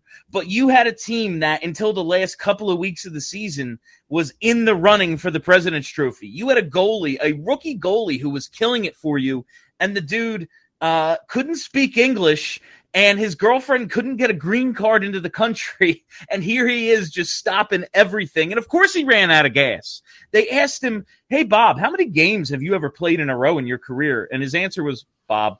His like, answer was just, Bob. Just run it the fuck back. Try again. That team was so good, and you just gave up because uh, some guys had their feelings hurt. Yeah, blowing up that team, I think, was a big mistake. Should not have done. Do you think there's a um, sort of a curse around the franchise for the Broad Street Bullies era that for so long, and it's become less of a fact now, that they've tried to replicate and duplicate that? So they've tried to, and part, part of it the rest of the league did as well, but draft all these bigger, tough guys instead of the skill guys. Like they drafted what... Um, Ian Forbes and Jason Beckett ahead of Brad Richards in ninety-eight, shit like that. Is that so my answer, franchise? Yes. My answer is yes. And it's only because of the theory that Kelly Hinkle put out maybe two, three months ago. And I'm going to let her say it again. It's the curse of the bullies, but it's the curse of the bullies as the looming specter in the heads of the front office. It's the curse of, and I'll say this as someone who's married to the assistant program director at the radio station I work out work at now, but it's the curse of nepotism. It's, yeah, it's not a curse like a witch. It's just that, like, they had this success one time and have been chasing it for so long, but they won't, like, we shouldn't be chasing the nineteen seventy-five Stanley Cup. And that's the one we're still chasing. It doesn't make any sense. Even if you're, and so we're letting, yeah, go ahead. Even if you're chasing that, like, chase Bernie Parent and Bobby Clark and Bill Barber yeah. and Reggie Leach. Chase the Hall of Famers on that team, the guys who actually won it for you. It was cool that Dave the Hammer Schultz was like a feared badass who, you know, wore a, a crazy war war helmet on the cover of a magazine. But he's not the reason they won the Stanley Cup. It was the all-time great players that you had playing in front of you. Yeah, and and those guys, like, the good players are the ones that can't seem to get out of their own way. Like, it's so weird that Bob Clark doesn't seem to value finding Bob Clark and a hockey player. Like, he only wants to find Dave Schultz's. I don't know. It's just, it's, the whole organization is just very backwards looking, and there's only one common denominator that's been there the whole time. So, I mean, I, I don't know what else you can. Well, it's almost like that Bobby Clark and some of the other people up there, they're old hockey guys, and they still wish the game was super physical, and it's really not. And there are very few guys that are both super skilled and super physical, mm-hmm. so that they've gone after so many physical guys um, and not looked at just pure talent. And I think that's an aspect of it. I mean, they, they've made other Um, bad moves with the roster, but I think that's yeah. I, there, uh, a there's big part of it. A ton of problems. And then you think about the fact that these guys have been gods in this city since nineteen seventy-five. No one ever tells them no. No one ever tells them that the, that their idea is bad. No one ever tells them that they need to change the way they're thinking. Like, people just yes them, yes them, yes them. And, you know, so now we're at a point where, you know, Bob Clark thinks, I don't know, drafting Jay O'Brien is a good idea. I don't know. Like, it's just like they, they don't. That's they, Hextall. That was Hextall. Yeah, I know. I'm, that was his last I'm, draft, yeah. right? Yeah. Yeah, it was. That was his swan song. Right, because York was the first. Okay, yeah, yeah, yeah, yeah. Yeah. Yeah, I, I don't know. We've talked about it a thousand times. It's It just seems very clear to me that until that entire generation of people and the people tied to them, which includes everyone tied to Ed Snyder, who I know that we're not allowed to say a bad word about, but that whole situation, like, it just has to go in order for us to move into a new era. It's like Bill says with Giroux. Like, we all loved Claude Giroux. We love Claude Giroux. We still do. But it was time to move on. Yeah, like, they refused. And it's time to move on from these old dudes. It's time. They refused to build around Claude Giroux for ten years when he was in his prime and one of the best players in hockey. I would love to have him finish his career here. I wish he was he, the only team he ever played for was the Flyers, and he got to bro- break every record, even if it took him till he was fifty years old. But, like, it's over. You didn't do it when it mattered, so now we need to move on. Like, that's that's just the way it is. It's a shame. Uh, it's it's not fair to Giroux or the fans, but life ain't fair. Um, and I think, Bill, I think we talked about this a little bit um, months ago, is that there's an expectation not only in Philadelphia and surrounding areas, but in the entire hockey world, that the Flyers have to be a certain way because they were a certain way in the seventies and eighties. So, like, there are, like, smart hockey men, even like Merrick and Friedman, on their podcast, who say, well, he, this guy's a Flyer or he's not a Flyer. So then there are even people in draft circles who are smart people who said, well, the Flyers should just draft Lawson Krause in twenty fifteen because he fits the Flyers mold or something. So it's this expectation from pe- even smart people outside of Philadelphia who expect the Flyers to be a certain way. And it's affected the people at the top so much that, it, oh, we have to be a certain way. Whereas younger teams without the history, like Tampa, just said, we have to do it this way because that's how the, the game is moving. Well, and the the thing is, like, I I feel like the people in charge of the Flyers hear someone say that and they think it's a positive thing, but like Merrick was. You're saying exactly over the right. Summer, You're like, like they're oh he yeah, isn't like, a Flyer. No, like yeah, like. Merrick did a show where he was like, oh, the Flyers are definitely going to get Delorier. That's such a Flyers move. And, like, that wasn't a compliment. Like, he wasn't saying that in a positive way. But it is, in fact, a Flyers move. It wasn't at all surprising that they did it, and that's why we can't win a fucking hockey game. Because a Flyers thing to do is sign stupid Nick Delorier to a four-year deal with no move. Like, it, it, it doesn't – it's stupid. And everyone in the league knows what we're going to do. And – you know, that's why our idiot G M can't get a trade done, because everyone knows we're fucking stupid. And and the priority is is wonky. So it's like, until all these people are gone, I don't know how you fix any of it. Well, and like, this is not a perfect franchise. They've done so many bad things, including just recently.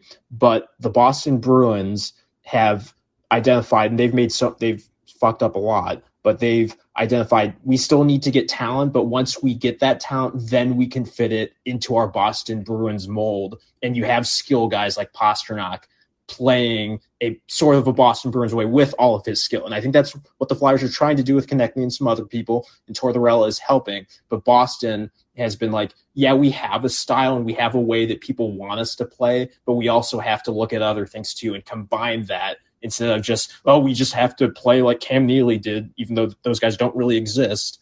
So I would um, love someone yeah. to come into that front office and say, I don't give a fuck what people think we are supposed to be. Yeah, like, we're going to build a winning hockey team. That's the that's what. We're- and thanks a lot, Harris. Really appreciate you jumping in tonight. Uh, appreciate all of your contributions on the post game and everything. Uh, every I hope to hear from you on Thursday after this Bruins game. But you're you're right, Kelly. Like, you know what? You know what the fans will accept if this team doesn't throw a single hit but wins seventy percent of its games. Like, the fans will accept that. They will not.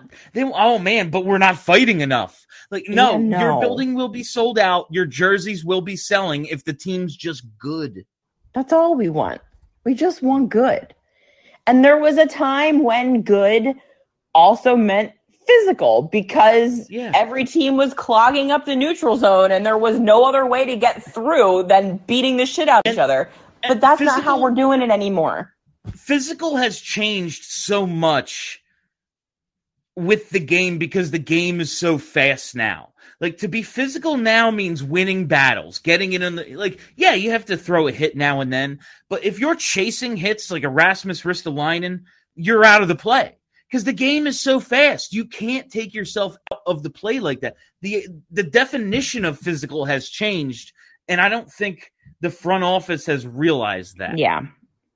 They don't understand what hard to play against means in no, twenty twenty-two. Not at all. It's, it's they really, don't. It's really funny. But John Tortorella does. He does, I hope. I mean, he said it. Oh, yeah. He definitely – yeah, he, he absolutely does. You're right, Steph. He said it to us. He did. That was a cool interview. It was awesome. It was. It's one of the highlights, honestly. I, I don't yeah. like looking at like the most recent stuff because it's like recency bias. But me and you getting to talk to John Tortorella was fucking awesome. It was really cool. And then like the interview ended and we kept talking. That was He's cool. He's like your pal. Yeah, we're friends. He wanted nothing we're, we're, to do with me. He knew exactly that's who I was. True. He he knew exactly who I was. He was like, oh, this is the this is that guy.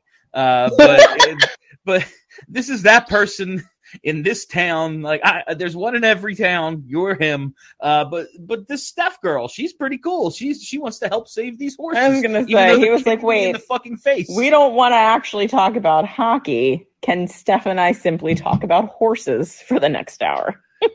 and, and and we did. He would, we did. Whatever he had next. If that interview was only about horses and dogs, he would have done three hours with us.